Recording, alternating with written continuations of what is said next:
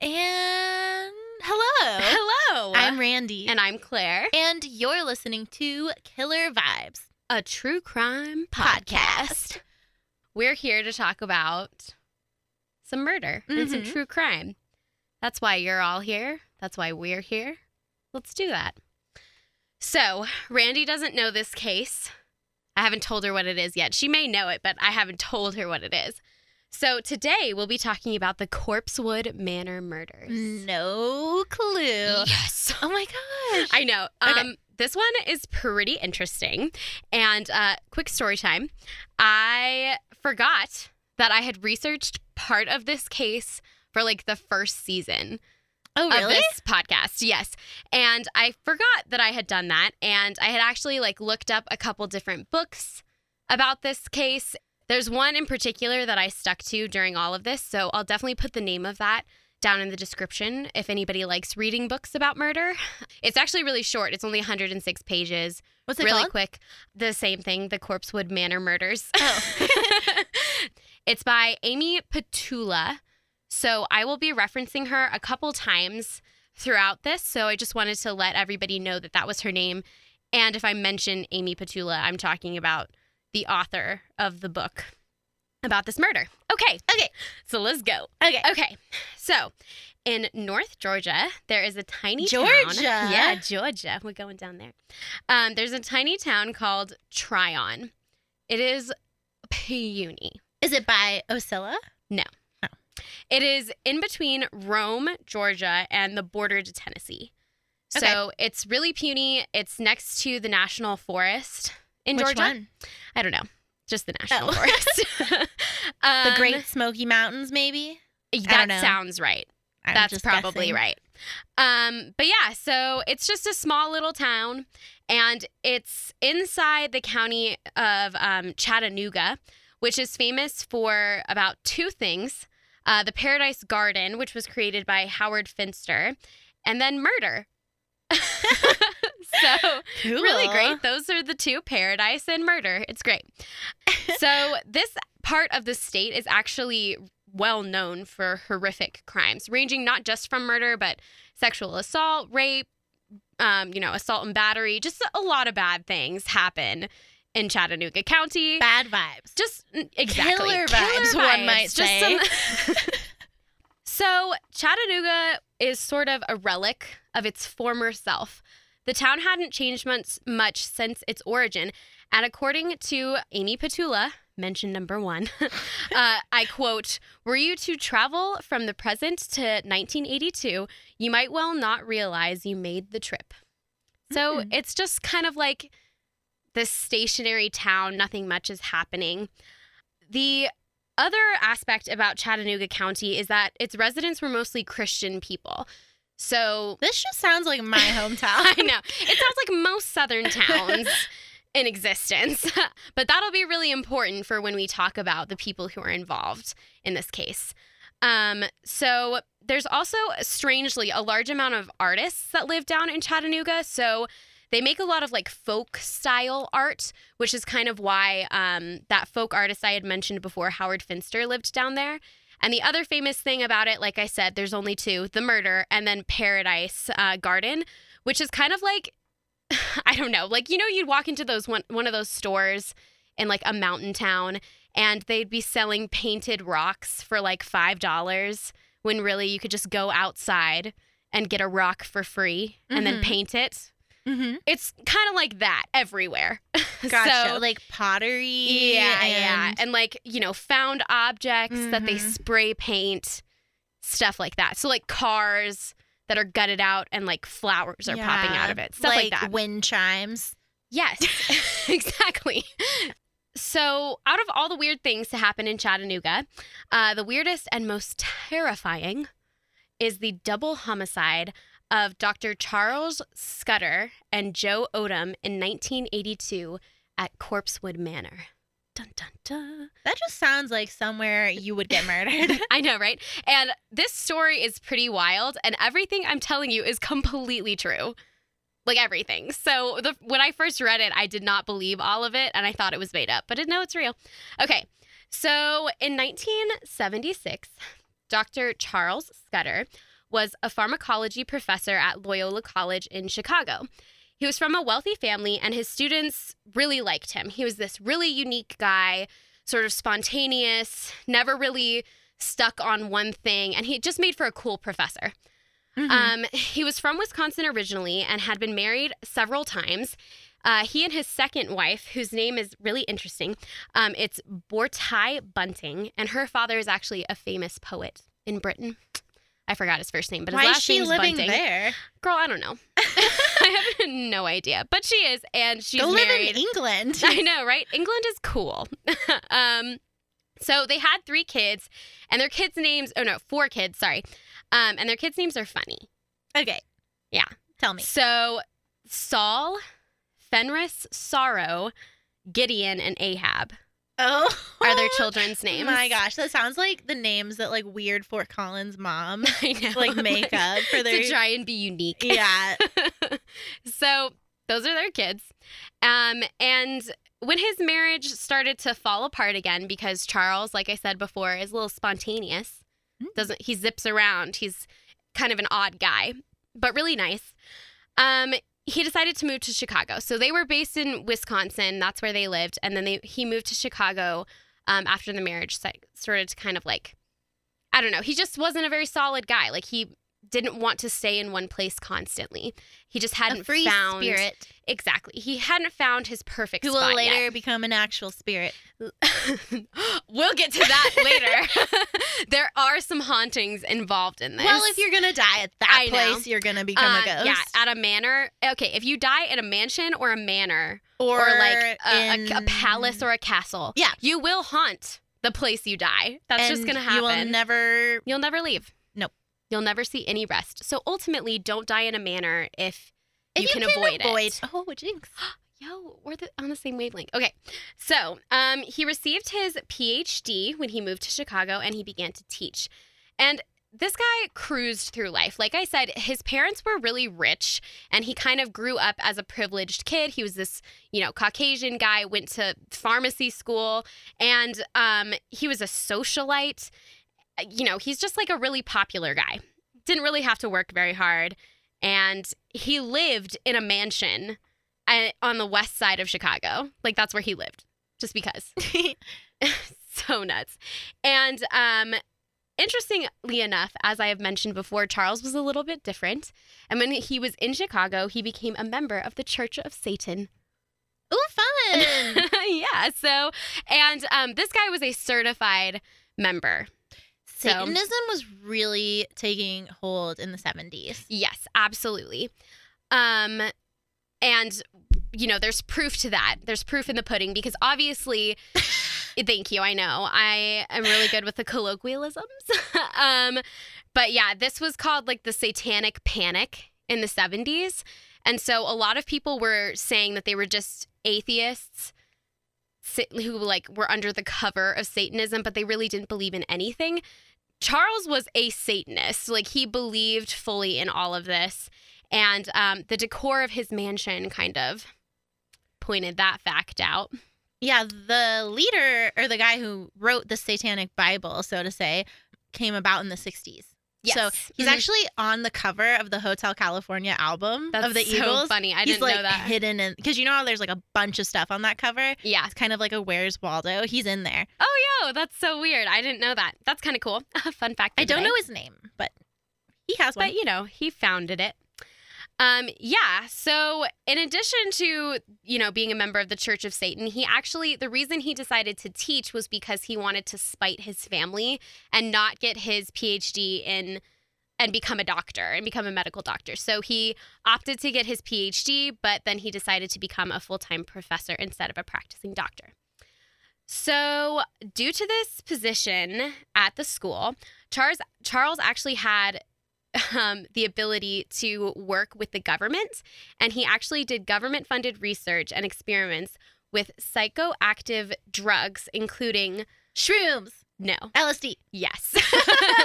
so we're talking government grade LSD. The conspiracies are real. He absolutely did testing They're with so real. people. Oh yeah, it, they don't even try to hide it No. anymore. Like it's that's what happened.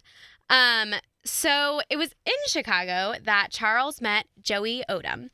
So Joey was like the complete opposite of the person I just described. He grew up poor, with his father making about $880 a year. And then his mom had a supplemental income of being a preschool teacher, but it didn't really help. My eyeballs just got so big that know, it kind I of know. hurt. Yeah, so they literally lived on next to nothing. Um, Joey grew up Catholic, but he was not devoted to the religion, obviously. Um, he got involved in crime at an early age and ended up in prison for some time, which actually ended up being a good thing for Joey. Um, it was in prison that he sort of learned how to cook food. so he became a really awesome chef. And the thing that sort of like cemented him as this really cool off the grid chef was he used non-traditional styles of cooking so he didn't use modern conveniences he stuck to like basic like cast iron for everything it sounds like Kaylin. Kaylin. My boyfriend has a weird Loves obsession cast with iron. cast it's iron so skillets. funny he got so mad at me when i told him i threw out my cast iron after it had rotted Yeah. like he and literally got mad sometimes I use soap to clean them, and he, I'm pretty sure, considers breaking up with me every time. Oh my god, that's so funny. But yeah, so anyway, um, it was it's kind of his oddball way of cooking that Charles was first introduced to, and that's how the relationship sort of started. I'm not actually sure when they officially met. It was after Joey had gotten out of prison.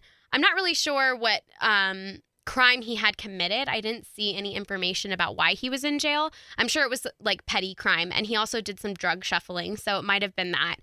Um, and he worked in a restaurant after he got out, and that's kind of how they met. Charles ate some of his food and was just flabbergasted by all of this. And he was like, he um, wrote an article in a journal um, called Mother Earth News, and he sort of praised Joey for his abilities. It was really cutesy, kind of like flirtatious. I Mm. know. Charles. So Charles was so impressed that he actually offered to let Joey come and live in his mansion as a personal chef, errand boy, and companion.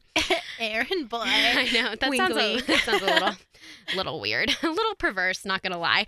Um, I just thought of a pun. tell me your pun. Okay. if you think it's lame, we'll cut it out. Okay. okay. I was gonna be like, so that's where Hell's Kitchen comes from. Oh God, we're keeping that. what? I But had that yeah. thought like 30 seconds ago, and then I got embarrassed to say it. That's clever. Good job. Okay. Good pun. Go on. Okay. So it's sort of like an offer you can't refuse because Yeah, Charles so poor. lives in a mansion and is like, come live with me in my mansion. I'll even pay you and you can just be my friend. Do you have like a thing for mansion murders? How many mansions murders have I done? The Black Dahlia. Oh, yeah. That has a mansion in it. Obviously, Daria has a mansion in it.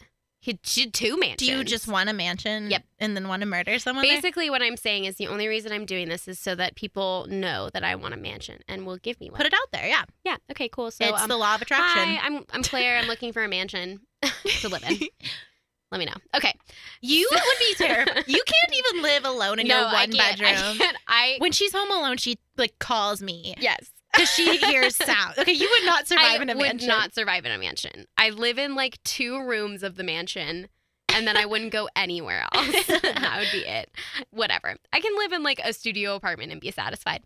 But anyway, so obviously the fact that Charles was now living with this manservant is basically the best way to put it. Um kind of enraged his wife. They were still married at the time and they would eventually get a divorce.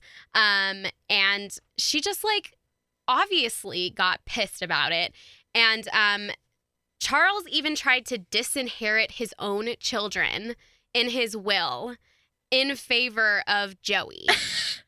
So it's like Joey is a pet almost. Instead, yeah, it's just really odd. Their relationship is very interesting. We'll dive into that a little bit later. Um, but ultimately, Charles just didn't want anything to do with his family. He was so tied up in his relationship with Joey and his friendship with Joey. So, Charles and Joey, to the normal outsider, were just employer employee. No one knew Charles, no one who knew Charles thought that he may be homosexual or even that he was bisexual. Although in the 70s, the term bisexual wasn't necessarily on anyone's radar unless you actually were a bisexual person. Mhm. Um, so he kind of stayed in the closet for the entirety of his life in Chicago, and he tried really hard to avoid showing signs of his homosexuality, despite the fact that he had a live-in male servant. I mean, um, it's the 70s, so like, right. Everybody was just kind of free spiriting it a lot. but everyone was like not about it too. exactly. Like, so it's kind of funny that he's like chill with putting it out there that he's a Satanist, but he's afraid to say he's afraid to say homosexual. Like that Yeah. is a sign of that awful time. Absolutely. And like I said, Charles had been married at least twice. I, I'm pretty sure it was just the two times. Um, but yeah, so he had had relationships with women before, so nobody really respected it, uh, expected it. Sorry, um, despite the fact that he was super flamboyant and like all over the place, like I've mentioned. So, um, he was so ridiculous that he even had a pink gargoyle on his house that would spit water at people. yeah, That's awesome. Satanism. I want one of those. I know. Is it like motion activated? I, I think like if you walk by it, it spits on like- you. Maybe I don't know, or maybe it had like a little timer on it or something. Um, but yeah. So clearly, Charles was not meant for the lifestyle in Chicago. Chicago's kind of stuffy. It's up east, kinda Middle East, not, not Middle East, Mid Eastern. Mid Eastern, Thank you. Um, and eventually he started to get tired which of they call life. the Midwest yes, for some reason. which is not correct. If someone understands that, tell me. yes, I'd love to know. That's really Sorry to interrupt you. anyway. geography, friends. Okay, so Charles kind of gets tired of this lifestyle in Chicago. He felt that the students he was teaching didn't actually care about learning, and he also hated the overall society that surrounded higher education, which I kind of understand. Here at Colorado State, it's a little bit different. We have a really good learning environment here. At least that's what I've experienced so far. But there are schools up east that are kind of a little bit more stuffier. I'm looking at you, Harvard, Yale, places yeah, like that. Just like more older institutions. Yeah, and Loyola, I would probably lump in to that. Um, Yeah, group. we looked at Harvard a couple weeks ago, and a Yeah. Harvard professor, I'm not going to tell you who it is, told us not to go there. yeah, literally. he told us straight up. He was like, "You don't need to go here. Yeah. It is too expensive." For nothing. Yeah. yeah. So it's just, you know, for the same education we could get elsewhere. right Is basically what he was saying. Um so after the death of Joey's father, which actually happened at the hands of a mugger, so he actually was murdered as well. Um, and then the death of Charles's mother, natural causes. They both kind of decided that it was time to move on. Charles um, didn't have any more living relatives besides his children. His four Yeah, his four kids that he like basically abandoned. And Joey literally didn't really have any living relatives, um, except for I think an estranged sister. And they decided that they just wanted to get out of the city, live somewhere that was a little bit different, kind of off the beaten path. And they wanted to be isolated because they felt the pressure of being in a wealthy neighborhood surrounded by people. Chicago's a busy place, it's a packed city.